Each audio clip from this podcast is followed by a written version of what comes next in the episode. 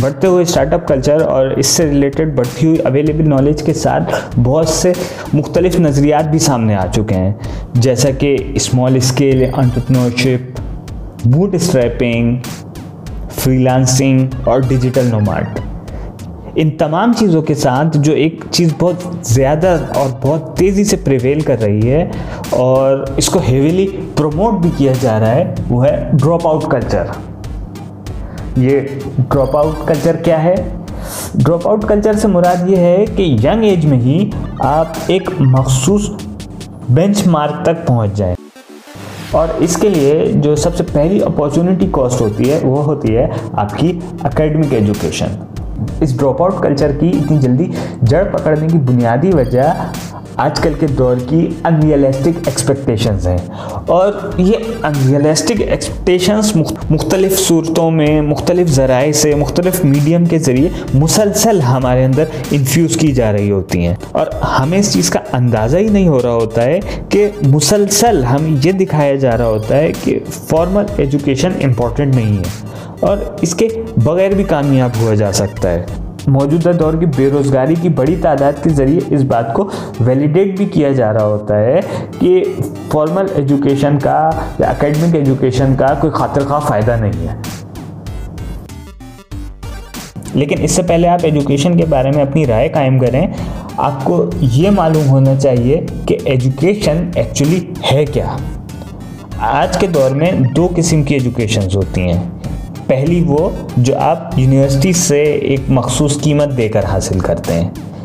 And this education is a commodity if you are trading it against your time and wealth you need to you need to acquire it smartly जिस तरह आप कोई महँगी चीज़ खरीदते हैं तो बेचने वाले के क्लेम पर यकीन नहीं करते हैं। आप रिसर्च करते हैं और अपनी रिसर्च और सेलर के क्लेम को एक्सपर्ट ओपिनियन से वैलिडेट करते हैं।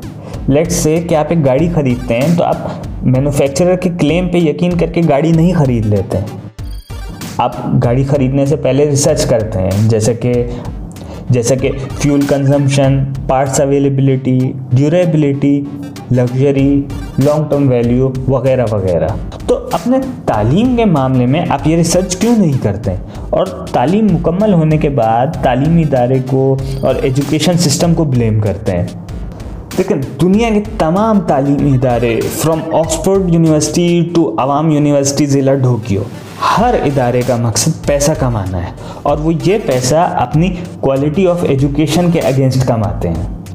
दुनिया के हर कमोडिटी बायर की तरह यहाँ भी कंज्यूमर की ज़िम्मेदारी है कि वो अपनी एफिशिएंसी से, अपनी इन्वेस्टमेंट से ज़्यादा से ज़्यादा वैल्यू रिसीव करे। ये तो हो गई निज़ाम तालीम की हकीकत। अब दोबारा उसी मुद्दे पर आते हैं जहाँ से हमने बात शुरू की थी, यानी कि dropping out to preserve your dream whether it's a startup or any other endeavour सबसे पहली चीज़, जो भी ये आपको ड्रॉप आउट करने का आइडिया बेच रहा है, सबसे पहले आप ये देखें कि उस शख्स की खुद हकीकत क्या है। वो खुद कौन है? वो खुद कहाँ पे स्टैंड करता है? जो भी आपको तालीम छोड़कर कोई शॉर्टकट के ज़रिए कमाने का तरीका बताएगा तो यकीनन वो इस स्कीम से खुद फ़ायदा उठा रहा होगा।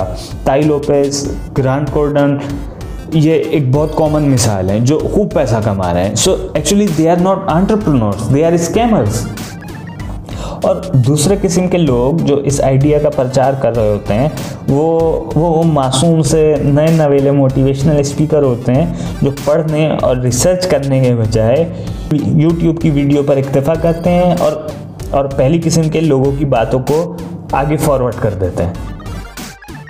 दुनिया के अमीर तरीन लोगों में से सिर्फ़ 0.7 अफराद ऐसे हैं जो कि ड्रॉप आउट हैं। और इस बहुत ही माइन्यूट प्रोपोर्शन की बुनियाद पर मासेस को गुमराह किया जा रहा होता है।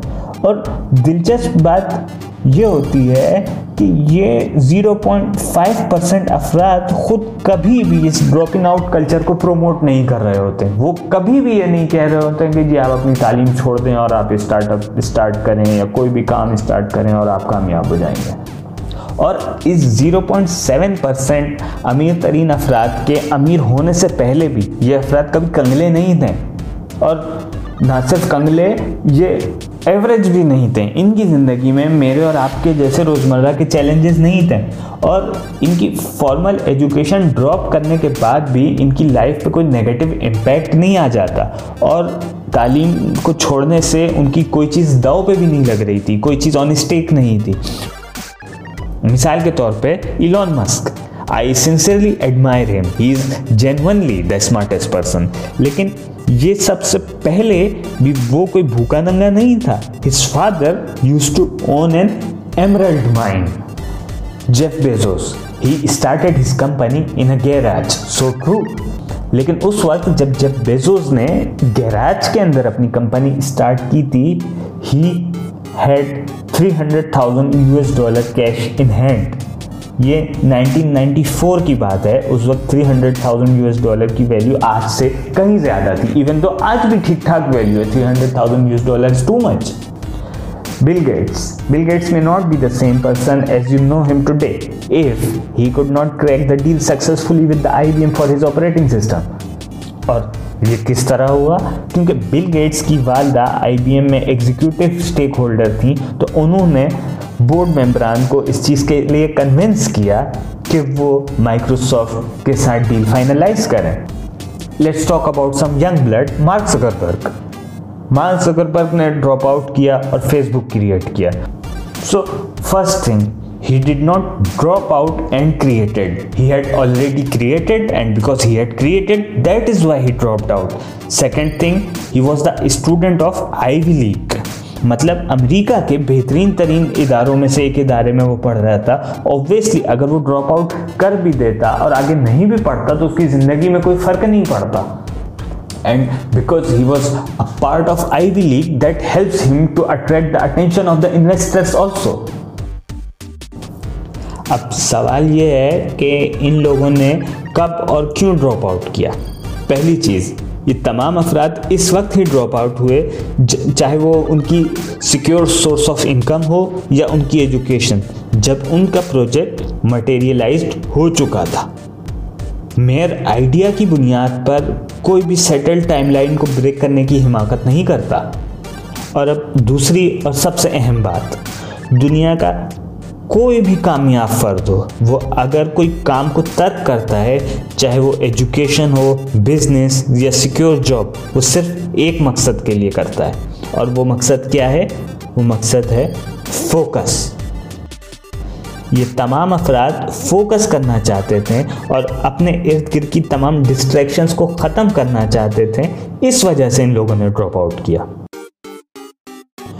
मुझे ना कोई यूनिवर्सिटी स्पॉन्सर कर रही है, ना मुझे कोई स्टार्टअप स्पॉन्सर कर रहा है। इन तमाम बातों का मकसद सिर्फ़ यही है कि अगली बार आप जब भी कोई फ़ैसला करें तो आपका फ़ैसला हकाइक की बुनियाद पर हो। और बाज़ दफ़ा ऐसा होता है कि हमारे पास पूरी तरह हकाइक अवेलेबल नहीं होते हैं, हमारे पास पूरी इन्फॉर्मेशन नहीं होती है और लिमिटेड इन्फॉर्मेशन की बुनियाद पर हमारा डिसीज़न होता है और वो डिसीज़न हमें लॉन्ग टर्म में नुकसान दे रहा होता है। सो ड्रॉप आउट करना बजाते खुद अच्छा या बुरा अमल नहीं है। एक स्टार्टअप शुरू करना बजाते खुद अच्छा और बुरा अमल नहीं है। आप किस जगह पर स्टैंड करते हैं, ये मालूम होना सबसे ज़रूरी है। आपकी मुस्तबिल की सस्टेनेबिलिटी के लिए।